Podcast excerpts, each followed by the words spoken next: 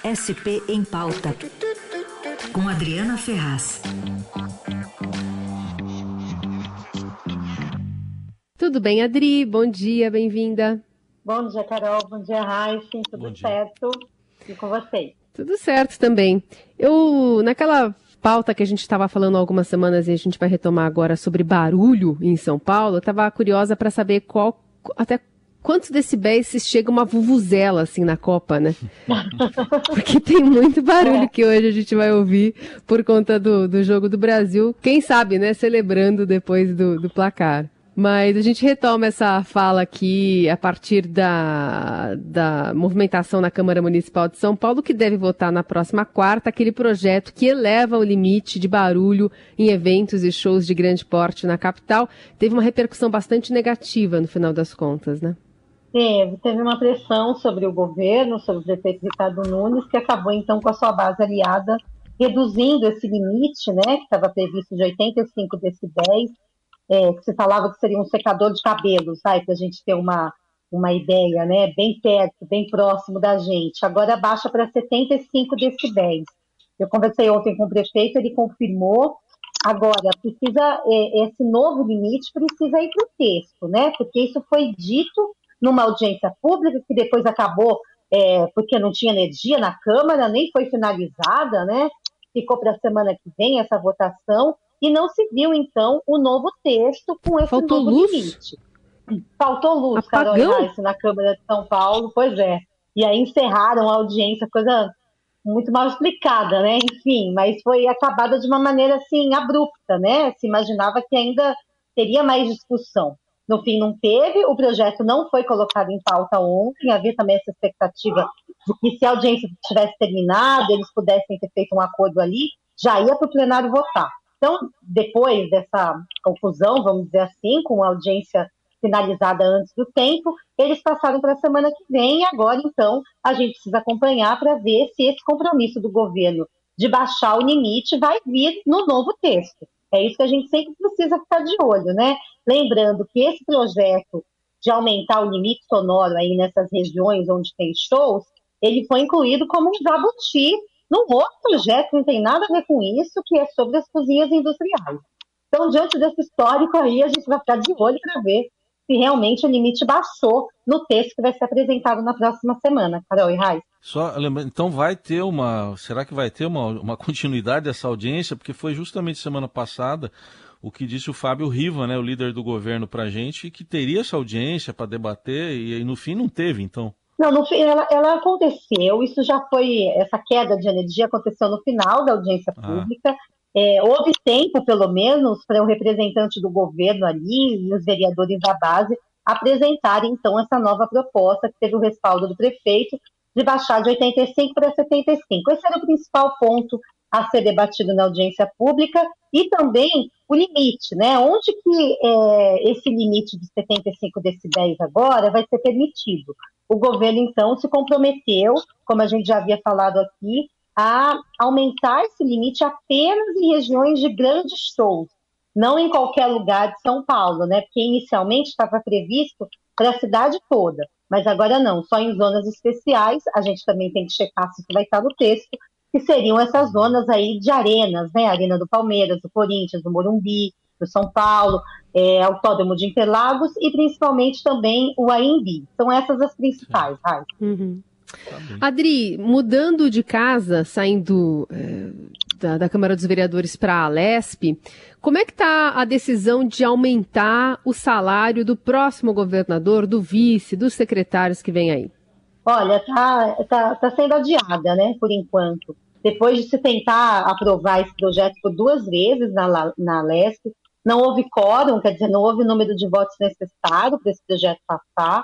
É um projeto que aumenta em 50% o salário do futuro governador, Tarcísio de Freitas, do vice e de todos os secretários estaduais e, principalmente, eleva o teto do funcionalismo no Estado. Essa é a principal questão. E o impacto disso previsto é de 1 bilhão e 700 milhões por ano. Então, não é só aumentar o salário do governador, é aumentar o salário de muita gente, procuradores de Estado, auditores fiscais, a chamada elite, né, do funcionalismo público. Não é quem ganha pouco, não, é já quem ganha muito, né?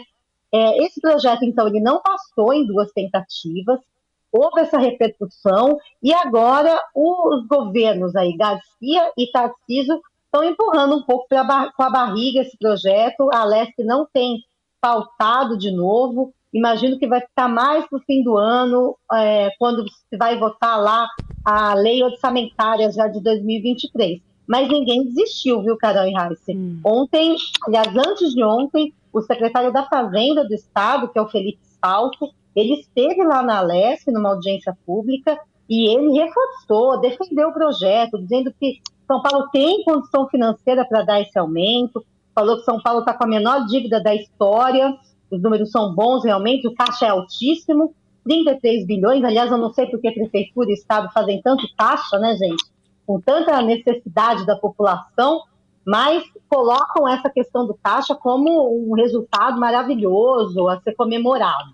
Então, ele diz que há recursos para isso, e imagino que vai ser bem complicado alguém conseguir barrar isso. Esse aumento deve passar mais para o final do ano, com esse impacto, então, de 1,7 bilhão por ano para a gente pagar, né? A gente que vai pagar a partir do ano que vem. Adri, outro tema que foi muito debatido na campanha eleitoral, você falou muito aqui na coluna, na área da segurança pública, história lá de câmera nos uniformes dos policiais, que o Tarcísio falou que ia retirar, depois ele mudou o verbo para rever, né? A história de criar ou não duas secretarias na área de segurança, que depois ele desmentiu, enfim. Como é que estão os nomes aí que estão sendo cotados para a segurança pública? Olha, alguns nomes conhecidos, viu, Carol e Raíssa. Ontem o novo governador anunciou Eleus Spiva, né? Só mudando de assunto rapidinho, que é na saúde, né? Vai ser um comandante aqui da área, pelo menos não é negacionista, né? Não é da ala bolsonarista, defendeu máscara, defendeu vacina.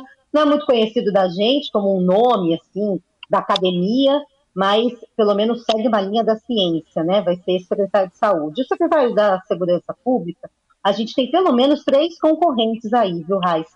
E todos eles participam desse processo de transição. Primeiro nome é muito conhecido da gente que acompanha a política aqui, é o Antônio Ferreira Pinto. Já foi secretário de segurança, tanto da gestão José Serra, como da gestão Geraldo Alckmin, e está ajudando o Tarcísio desde o início da campanha. Então é um nome ali de confiança, um nome também que está próximo de Gilberto Kassab do PSD. Aí, além do Antônio Ferreira Pinto, há 2 nomes aí sim, mais bolsonaristas, eu diria até bolsonaristas radicais. Um deles é o atual chefe da CEAGESP, é o ex-comandante da Rota, o Ricardo Mello. Ele, inclusive, participou de atos golpistas aqui em São Paulo, ele esteve lá naquele dia que eu, aliás, acompanhei na frente da Assembleia Legislativa, perto ali do Comando Militar do Sudeste, numa manifestação depois que Lula venceu a eleição pedindo intervenção federal.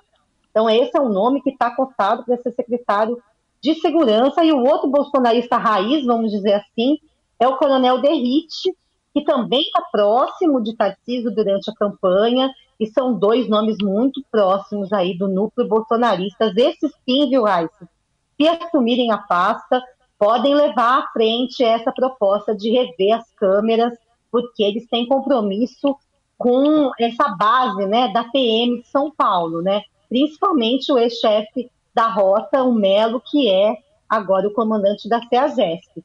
Tarcísio tem anunciado esses nomes, assim, pontualmente, né? Não tem apresentado uma lista, não tem falado muito de uma maneira, assim, ampla das suas escolhas, do seu processo de transição. Ele tem sido mais fechado em relação, por exemplo, ao processo de transição federal, que a gente acompanha dia a dia, sabe quem participa ou não. Saiu uma lista, mas os nomes ainda para o secretariado têm sido segurados. Vamos ver com qual influência, né, essa lista vai ser divulgada, se vai ser uma lista muito bolsonarista ou não. Há uma grande expectativa em relação a isso, gente. Vamos seguir acompanhando. Muito bem, Adriana Ferraz conosco sempre às quintas-feiras e a partir da semana que vem num novo horário, a partir das 8h da manhã aqui. Obrigada, viu, Adri? Quer arriscar um palpite para o jogo logo mais? Eita, sou péssima para palpite. Vou arriscar. Mas aí que é a chance de ganhar bolão, hein? Aí que é a chance de ganhar bolão. zebra, né? Porque eu tô com medo, os caras são muito altos, né? Então, não sei não, acho que algum gol a gente vai tomar. Então... Adri tem os meus critérios. Boa, Adri. Ótimo. Um beijo, até semana que vem. Beijão. Tchau, tchau.